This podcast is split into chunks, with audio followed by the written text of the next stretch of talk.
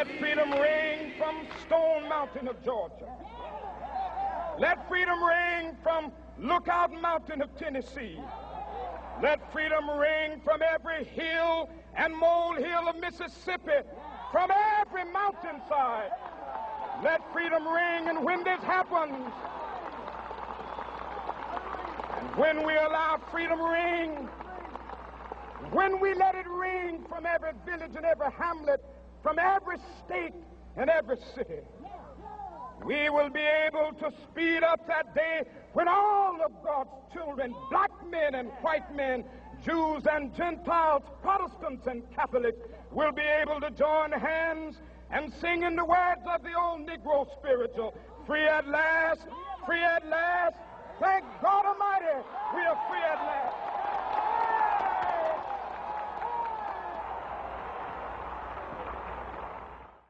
History has a way of producing the right people for the right moment.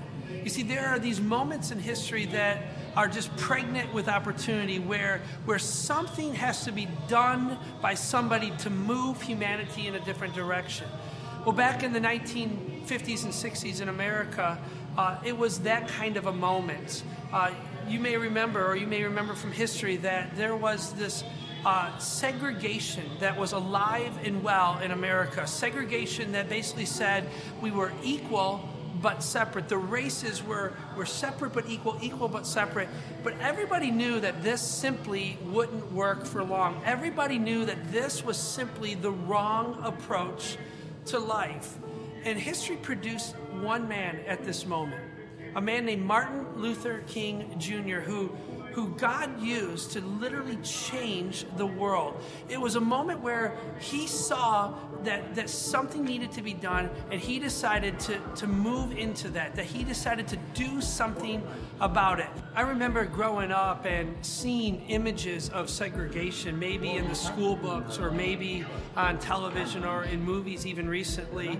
And, and I remember seeing those images of of people riding a bus and, and black people being told that they have to ride in the back of the bus. And there was something in me that just, when, I, when you see that, your, your stomach sinks. You just feel sick to yourself. And, or, or you remember seeing those drinking fountains that would say colored people only or whites only. And, and, and, there's a part of you that when you see that kind of stuff, you just know it's injustice. You know it's wrong, and somebody has to do something about it.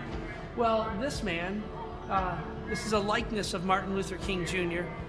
he decided that he was going to do something about it. And what makes Martin Luther King Jr. so unique, what makes his name go down in history, is that he did it the right way. What's interesting to note is that there are all kinds of people in the history books that tried to end this idea of segregation, to end this idea that one race was over another race.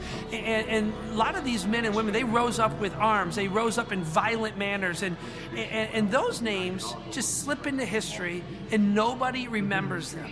But Martin Luther King Jr., he did it a different way. He used wisdom, he used honor in order to change an entire nation and we remember his name today.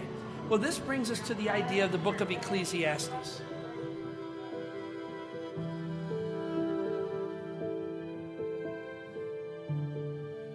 In this book, we have covered a, lot of themes because this book covers a lot of themes about life.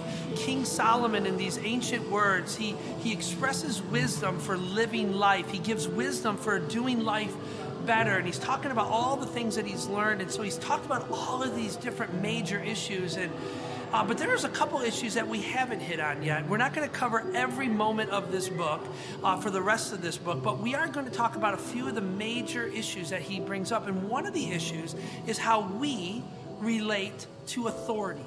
Uh, yeah, how we relate even to government. Now, uh, if anybody knows me, um, I kind of have some trouble spots with this, right? And this is a hard subject for me personally to deal with because I can just admit it.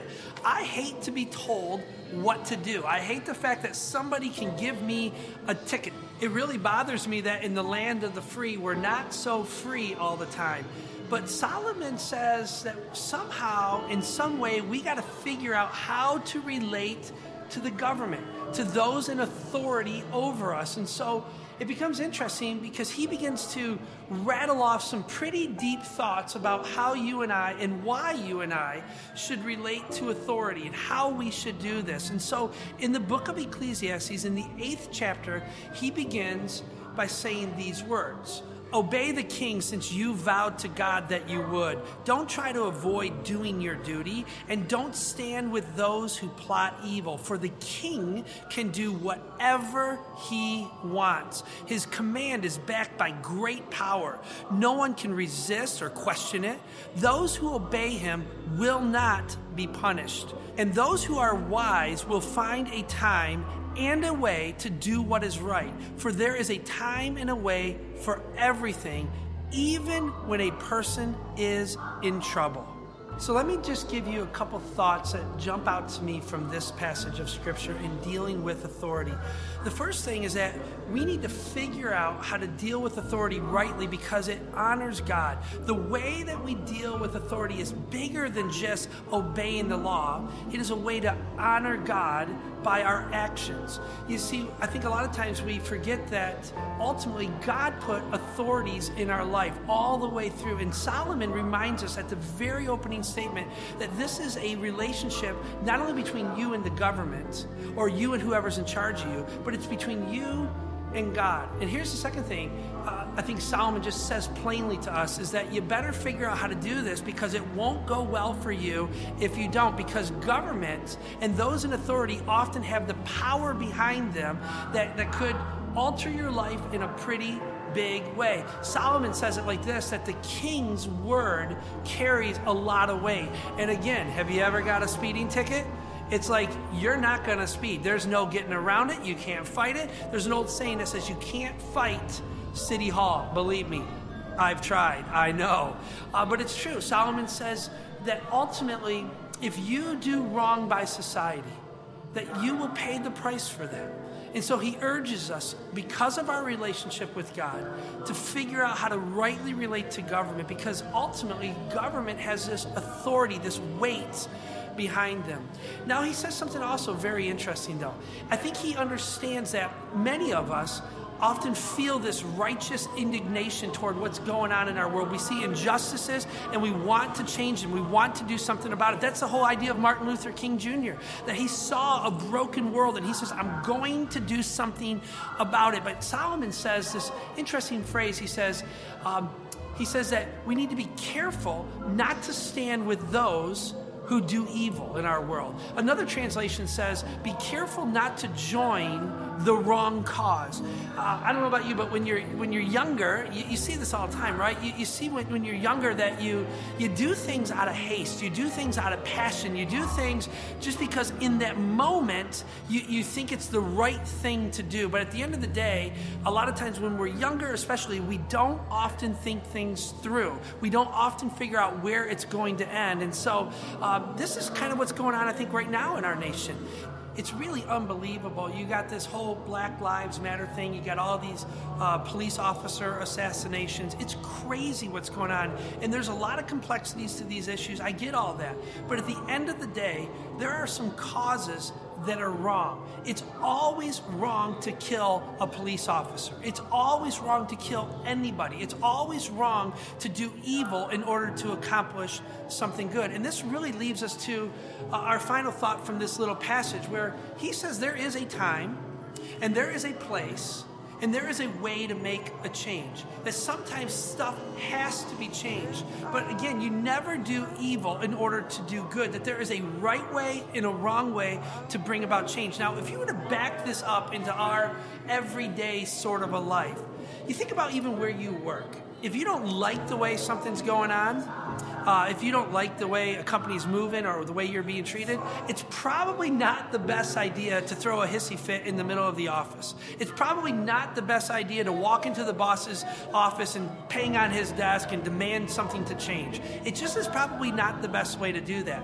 There's probably better ways. And Solomon says there's a way to do things, and you better figure out the wise way to approach it. Even think about your family.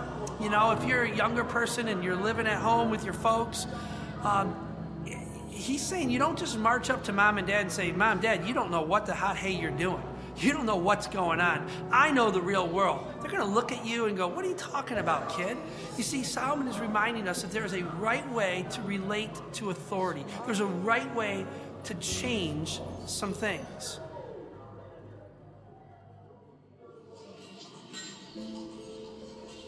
Now, here's what's odd. The very next section, Solomon seems to change topics altogether.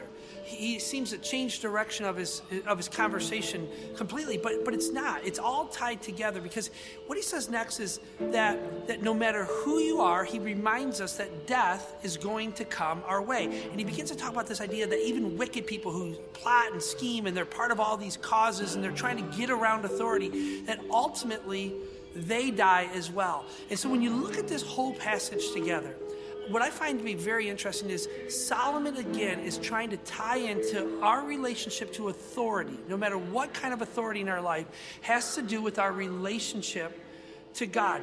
I, I find it really interesting, even in the Ten Commandments, that the, the middle commandment, number five, is, is children, honor your father and your mother. For some reason, in the dead middle of it all, he drops in this command that deals with our relationship to earthly authority, honoring our parents.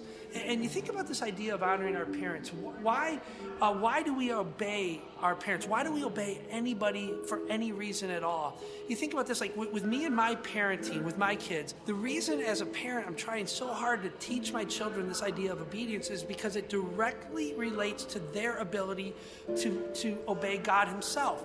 You see, this idea of obedience, it shows what you believe.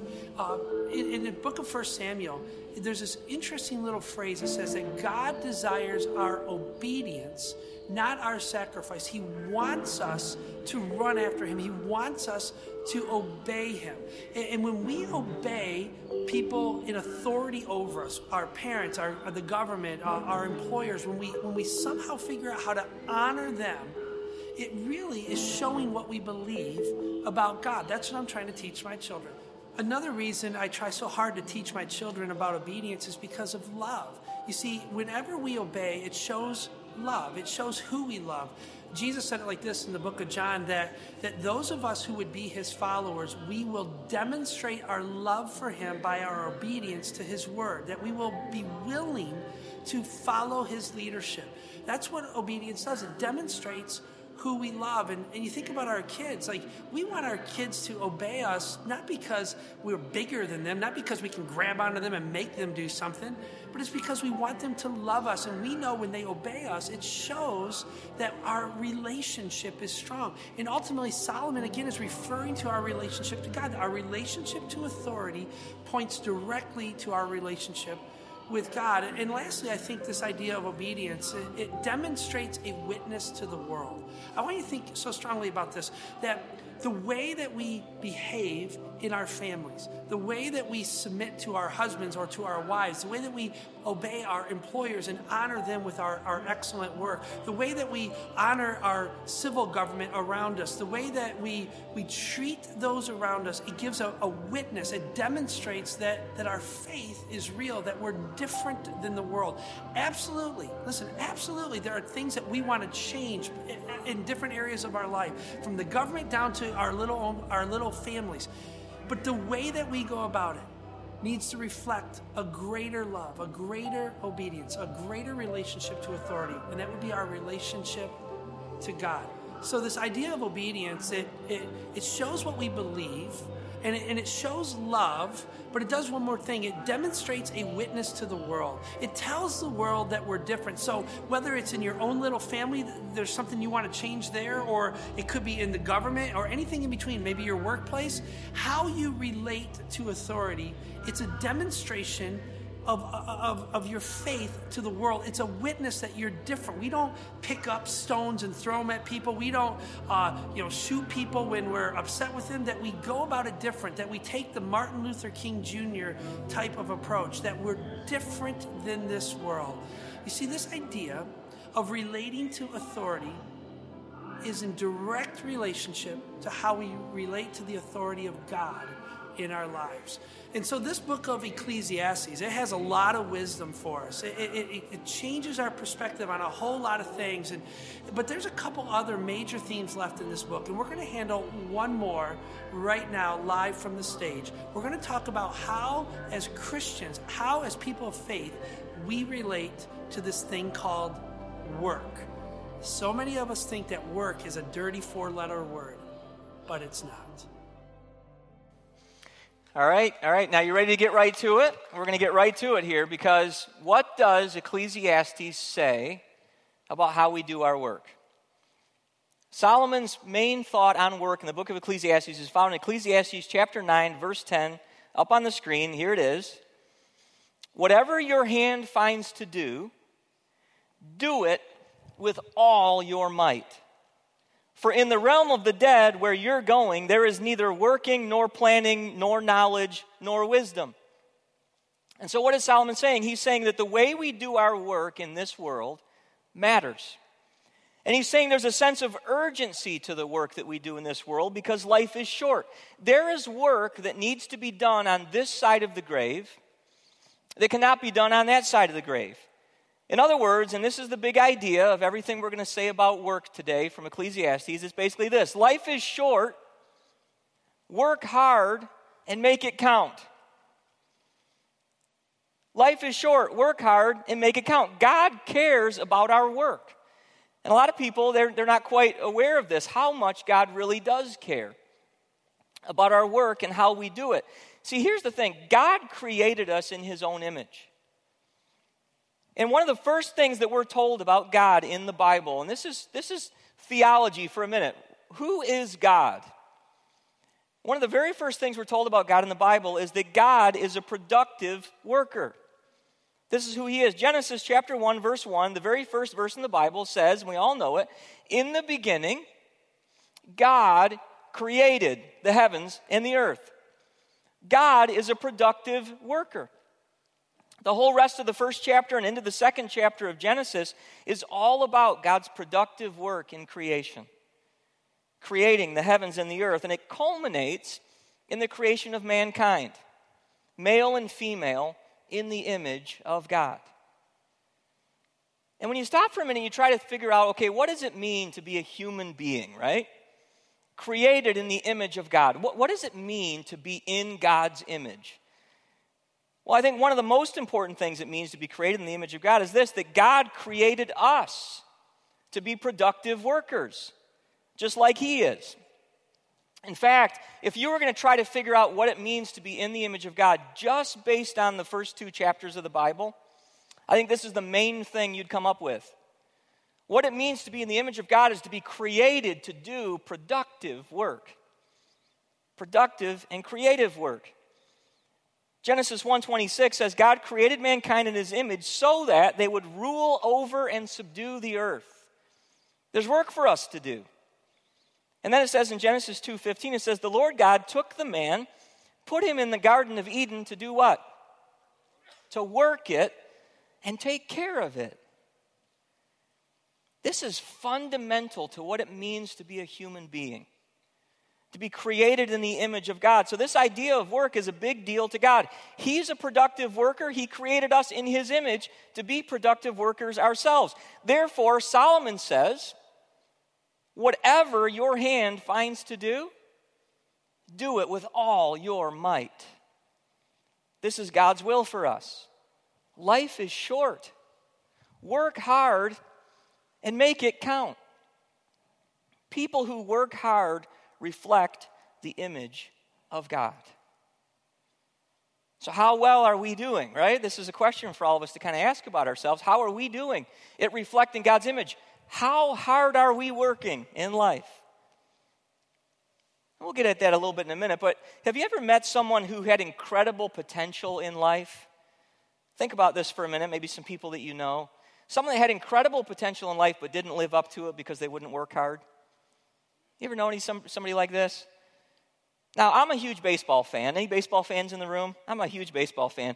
It has been a long time since the Tigers won the World Series. A long time. Anybody remember the last time? 1984. I was 13. I'm way older than 13 today. It's been so long. And so, one of the main reasons, you know, the Tigers have been pretty good over the past few years, but what's been their Achilles heel? Everybody who's a Tigers fan will know the bullpen. The relief pitching has been terrible. I can't tell you how many times the relief pitchers have blown the lead in the last two innings of the game in recent years. Right? I mean, it's just terrible. It's terrible. Now, but there was one guy, there was one guy who was up and coming, right? This young guy coming up through the minors. He looked amazing. Guy had a 100 mile an hour fastball. He looked like he was going to be the guy. He was going to be the answer to all of this. So much potential. 24 years old, 100 mile an hour fastball. 2013, this guy looked like the next big thing. Fast forward 2015. Last September, in the heat of the season, right? They send the guy home. Literally sent him home. They didn't send him to the minors. They sent him home. I mean, who, who gets sent home from Major League Baseball? I've never heard this before. Like, you get sent home from school, right? You don't get sent home from Major League Baseball. They literally sent him home if you look up in the paper, Brad Ausmus, uh, the manager of the Tigers, uh, literally said this. This was his explanation for why Bruce Rondon got sent home. Here's what he says Bruce Rondon, because of his effort level, has been sent home. Ouch. Bruce Rondon, so far, is an example of wasted potential because he refuses to work hard. Now, listen, when people don't work hard, it's a tragedy. Not just because it keeps the Tigers from winning the World Series, but when people don't work hard, it's a tragedy because it literally tarnishes the image of God in humanity.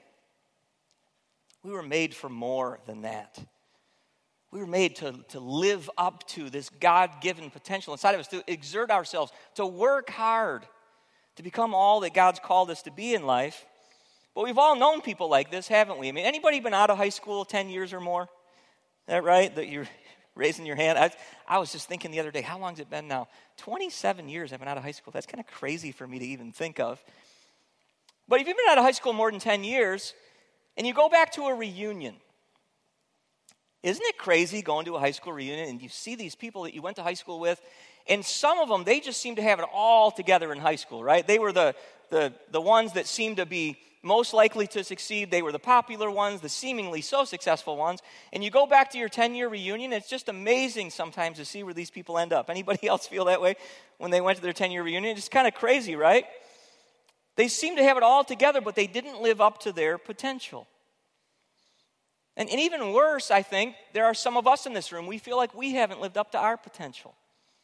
And I know there are some of us in this room that we feel this way, right? We, we, we didn't work hard enough in certain areas of life. You look back and, and you wish, if you had it to do over again, you would have done better in school, right? You would have graduated from college.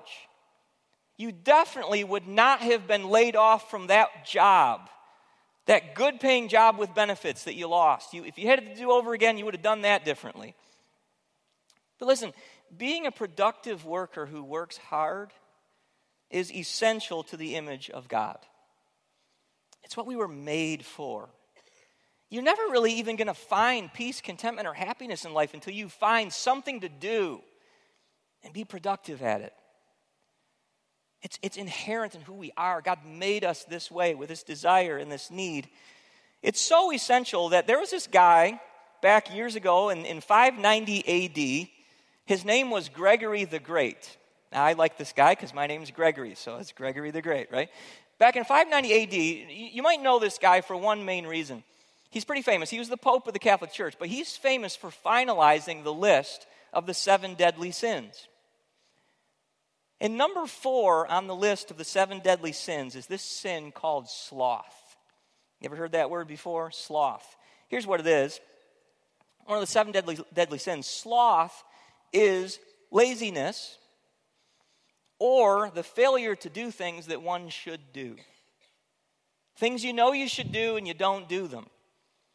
Laziness, right? Sloth, and it's a deadly sin. It's evil when people fail to work hard and do the things they should. This is how God views this. He, he made us for more. We were created by God to work hard and be productive in this world. This means that work, and so if you ever wondered, what is God's will for my life, right? What is God's calling on my life? I can tell you one very clear thing God's calling for your life is that you work hard. Work is a God given calling. Every single one of us in this room is called into full time ministry. Because, according to God in the scripture, ministry, right, work is ministry. This means when you go to your job, like well, one of the biggest problems I think in the Christian world is this idea that somehow ministry is what happens in church.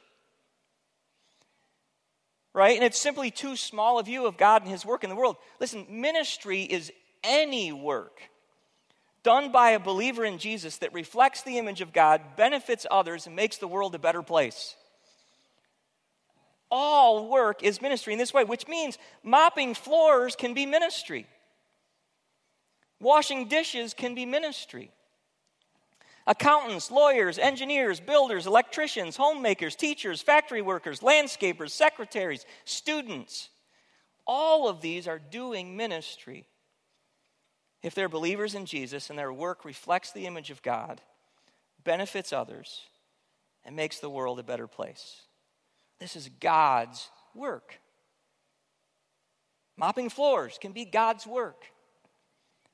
Now, I want to specifically focus in these next few minutes just on two aspects of work as ministry. I, I really am hoping today to, to create a new framework in our minds even for my own life, I can tell you preparing for this has been very meaningful for me.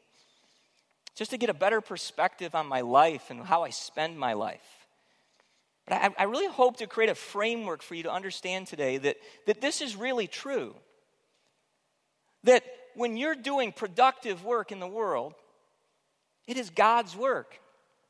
So I want to focus on two aspects of, of work as ministry. The first one is true of work just in general, it's going to be true forever even in heaven. A lot of people don't think of heaven this way, but heaven is going to be a place of productive work. You're going to love being in heaven, and you'll never be bored. You're going to have something amazing and productive to do all the time. And so, what we're going to talk about, this first aspect of work as ministry, is going to be true both now and forever. This will never change. The, the second aspect of work as ministry is true only in this life, this short earthly life in which we live. There's a sense of urgency to it. So the first one is this the first aspect of work as ministry is the ministry of work. In a few minutes, we're going to talk about ministry at work, but this is the ministry of work. And here's what I mean by it the ministry of work is working to God, and for God, and with God for His glory. To God, for God, and with God for his glory. Basically, this means that work, what I'm trying to say right here is that work is worship. It's direct service to God. It, it, can actually be true that mopping a floor is direct service to God, is worship to Him. To God and for God and with God for His glory. So, where do I get this? I get it from Colossians chapter 3. And what's interesting with Colossians chapter 3 is he starts off this passage in verse 23 quoting Ecclesiastes 9, verse 10. The very first thing he says is almost an exact quote from Ecclesiastes 9, and then he follows it up. So listen to this. Whatever you do, work at it with all your heart. Remember, that's exactly what Ecclesiastes just said. Whatever you do, work at it with all your heart, as working for the Lord. Now you think, is it possible to learn to live this way? Whatever you do, work at it with all your heart as working for the Lord, not for men, since you know that you will receive an inheritance from the Lord as a reward. It is the Lord Christ you are serving. Whatever you do, as working for the Lord, not for men, it's the Lord Christ you are serving. Are these just pretty words or is this real? Can life really be this way, right? From God's perspective, this is what, what I think God is saying to us. From God's perspective, all of our work is done to Him and for Him. When you sweep a floor from God's perspective, it's His floor you are sweeping. He cares about how well you sweep the floor. He views it, He experiences it as His floor. It's your ministry to Him and for Him, and He promises to reward you for it if you do it the right way. And so, the right way, there's only one right way to work to and for and with God, and it's this you have to do it with Him for His glory. God is not all that interested in us doing things for Him, He's very interested in us doing things with Him. Sweep the floor with Him.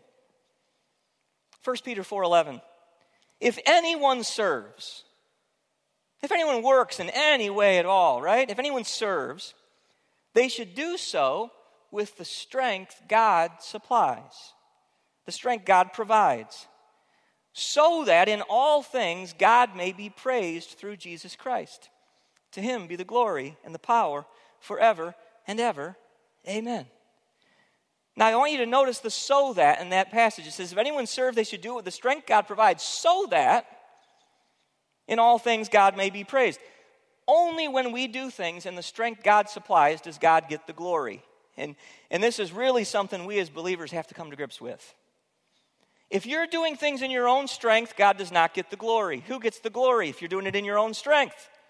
You get the glory. God's not interested in that at all. We have to figure out what it means to work, to serve in the strength that God supplies. As I thought about this and I look at the scripture and you try to figure out what this means, I think it, it basically involves two things. One is you have to have an awareness of God's presence with you. So when you go to work, be aware God is with you. That's the first thing it means to do things with God is you have to be aware he's with you. That's where it begins. But secondly, it's not only awareness of his presence with us, but it's a dependence on his spirit in us. Learning how to do things in dependence on God, trusting him and his promises, asking for his help, doing things in prayer, admitting to him that in yourself you can't do anything good and you can't do anything right.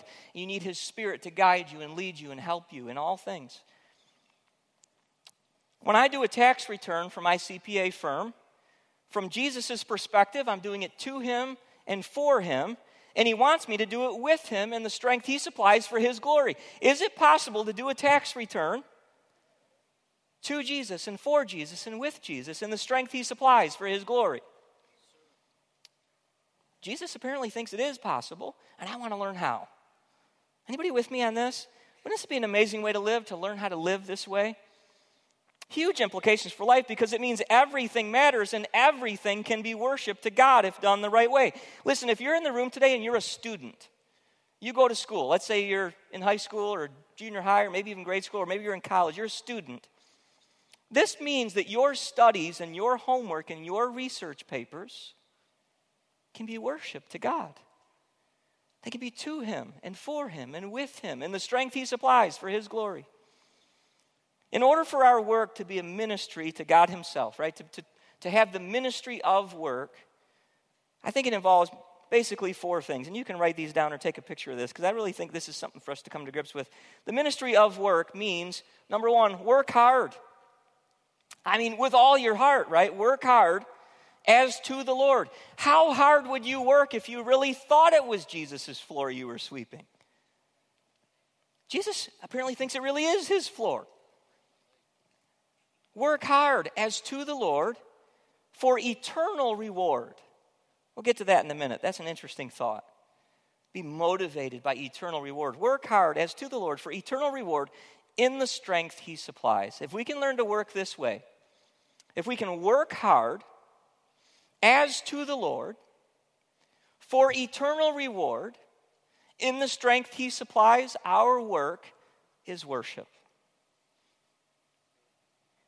Now, the concept of reward is one to really think about for a minute. So let's not make a mistake. Eternal life, right, is a gift from God. You don't have to work for salvation and forgiveness of sin.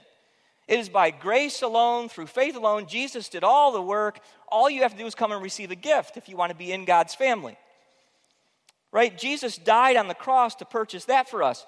That's eternal life, is a gift. But eternal reward, on the other hand, is an inheritance, the scripture says, based on the quality of our work. I don't know if you've ever heard this before, but you are going to receive an eternal reward based on the quality of your work. Isn't that an interesting thought?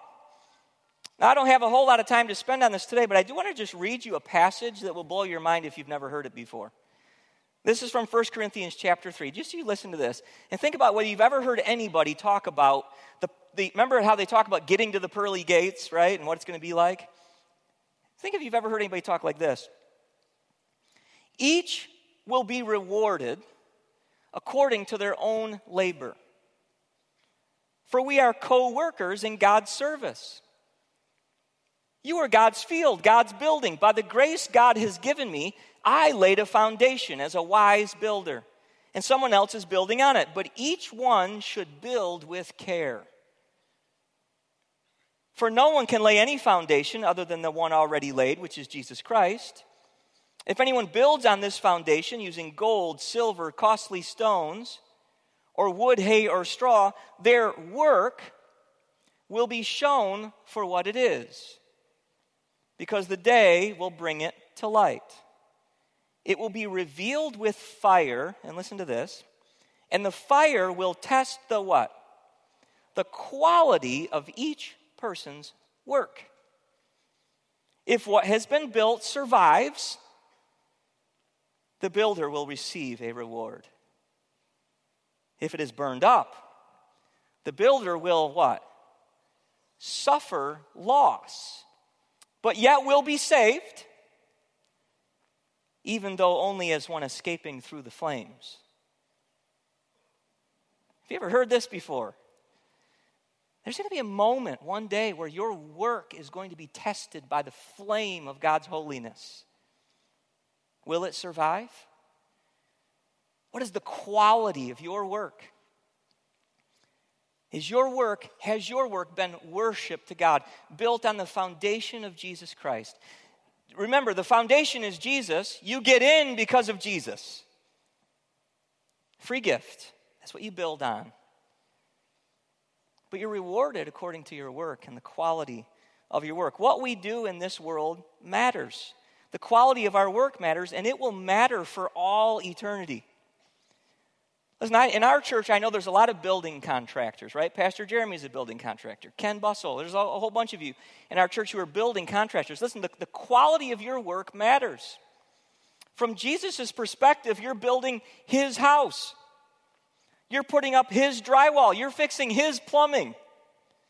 Work hard as to the Lord for eternal reward in the strength he supplies, and the Lord will be eager to reward quality work done with him for his glory.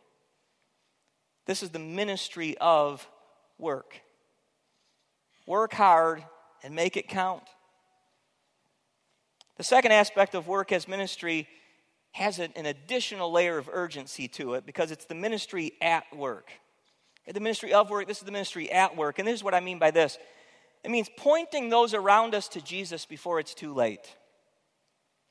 So, your ministry of work is offered to God Himself. Your ministry at work is offered to the people around you. The workplace creates opportunity to interact with people and point them to Jesus. Listen, in this fallen world, our work has a sense of urgency because the people around us every day, the people we work with, the people we go to school with, they need to see Jesus in us. And they need to hear about Jesus from us. They're going to die, and we're going to die. And once this life is over, there is no second chance. You are rubbing shoulders every day with people that if they were to die, you would be horrified at their fate. And you bring the hope of the gospel, the hope of eternal life with you every day to work. You are their hope in this world. We need to show people Jesus has commissioned us. When, when Jesus was about to leave the earth and go to heaven, the thing he told his people to do, he told them to go and make disciples in this world. He didn't say, stay at home. He didn't say, get in the holy huddle at church. He said, go into the world, find these people, share this news with them. Jesus wants us to be his representative, his agents, his ambassadors everywhere we go and everything we do. Colossians 3:17 puts it like this. It says, "Whatever you do." And this is a pretty broad statement again, right? Whatever you do. It doesn't matter what it is, you name it. Whatever you do, whether in word or deed, do it all in the name of the Lord Jesus, giving thanks to God the Father through him. Listen, when we go to work, we are going there in the name of the Lord Jesus.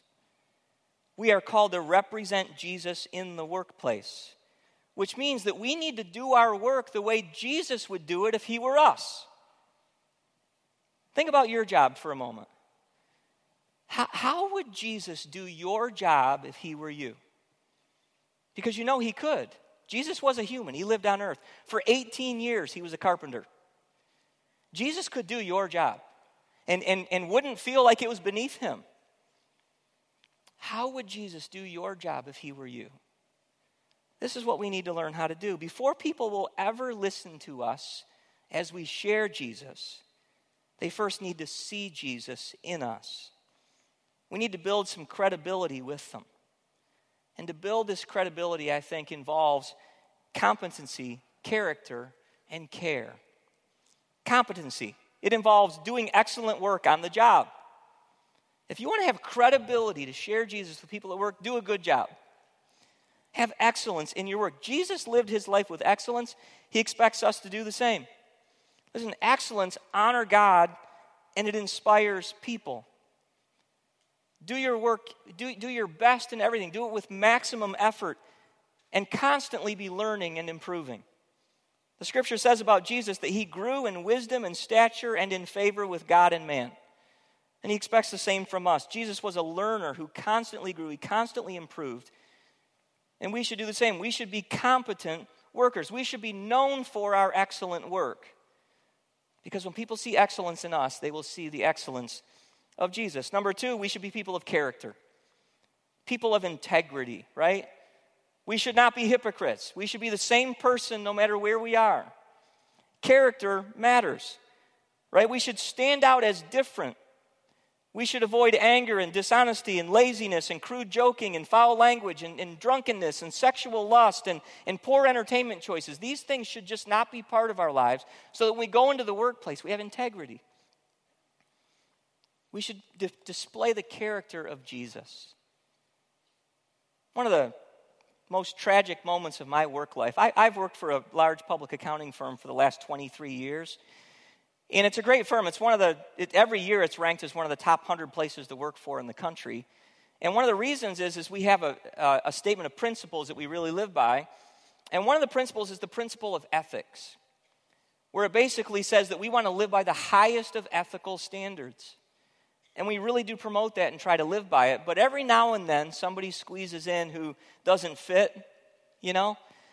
And uh, one of the worst moments, I think, in all my work life was uh, there was this guy. He was really a, a up and coming star in the firm. He was on the fast track to become a partner. And one day he decided he wanted to take some of the younger staff people out for a bowling night. And so he takes these staff people out to this bowling night. And, and while he's there, he has one too many you know, drinks. And he starts to get a little bit tipsy and starts to lose some of his inhibitions and gets a little bit too friendly with one of the young female staff members. And one thing leads to another. They end up out in his car and have a little bit of an escapade, if you know what I mean. This is all over with, and he gets home, and he's still a little bit tipsy from the drinking, and decided it would be a good idea to leave a voicemail for this young staff person on her voicemail, thanking her for the favors that she did for him that night in very graphic terms. Now, here's the problem he still wasn't in his right mind from the alcohol. He pushed the wrong button on that phone. That message went to the entire firm. Everybody in the whole firm got the message. And it was graphic and mentioned both of their names. Listen, character matters. Character points people to Jesus or turns them away from him, depending on what kind of character you're talking about. We need to be people who, who rise above and reflect Jesus in the workplace. We need to be people of competence. We need to be people of character. We need to be people of care, showing genuine love and compassion to other people. I think there's nothing more important than this, right? Christians should be known for their love above everything else. Don't you agree? Isn't this true? Like, this is what we should be known for. We should be known as people who make sacrifices for the sake of others, who put the needs of other people ahead of ourselves.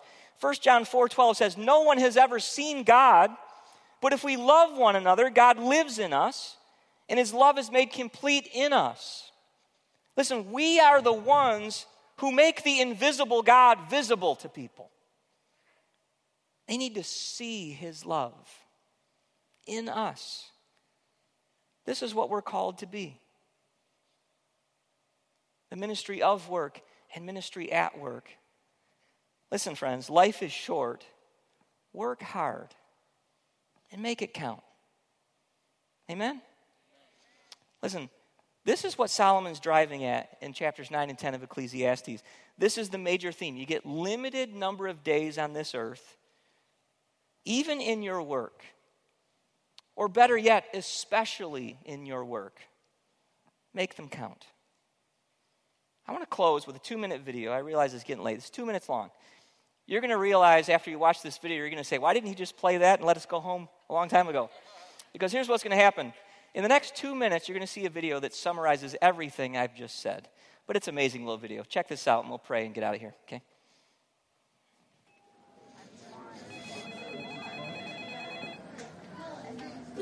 Work. Most of us spend over half our lives at work.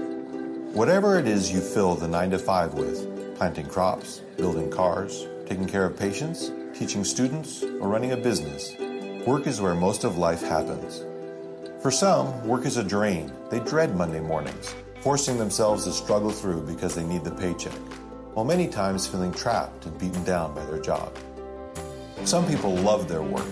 They're good at what they do, it energizes them. It's a place of security, a place to chase dreams, desires, and success. At work, they find fulfillment. We often forget to connect our faith to our work. We don't consider the reasons God may have us at our job. We don't think about the purpose and meaning we could bring to our work. We simply focus on how it makes us feel. But what if we saw our work as an opportunity to worship? As Christians, we are called to serve Christ with our lives. For a few, that means working as a pastor, a youth minister, or a missionary. Others serve the church by teaching children or singing in the choir. But when Sunday is over, most of us return to our jobs outside the church. For us, our mission is in the marketplace. We may not be the kind of missionary who moves to the far regions of Africa, but around the conference table, around the water cooler, around the cubicle, we have an opportunity to worship the God who created us. He gave us skill, he gave us passion. He gave us work. When we do our jobs with excellence and integrity and diligence, it's an act of worship. We are displaying God's craftsmanship to the non believing world around us. We are earning the right to be heard. We don't see a divide between Sunday and Monday, between the sacred and the secular. We've been invited into parts of the world that a pastor or traditional missionary will never see. We have conversations with people who would never set foot in a church. Whether we love or dread our work, we choose to turn the focus away from ourselves and toward the mission God has for us. Church is not the only place we worship, and Sundays are not the only days on our calendars that have meaning. Every day on mission for God brings us great joy. Like the heroes before us, we can be modern day Noahs and Josephs and Peters who are called with a purpose. God has designed us. He created us to work and to worship. For us, work is worship.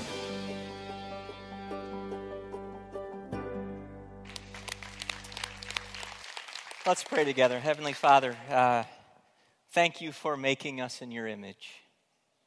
Thank you for being a productive worker and creating us to be productive workers. Thank you for giving us meaningful things to do. Father, I pray that whatever we do, we would work at it with all our hearts as working for you and to you and with you in the strength that you supply so that you will get the glory and the people around us will see your love. God, use us in this world. Life is short. Help us to work hard and make it count. It's in Jesus' name we pray. Amen.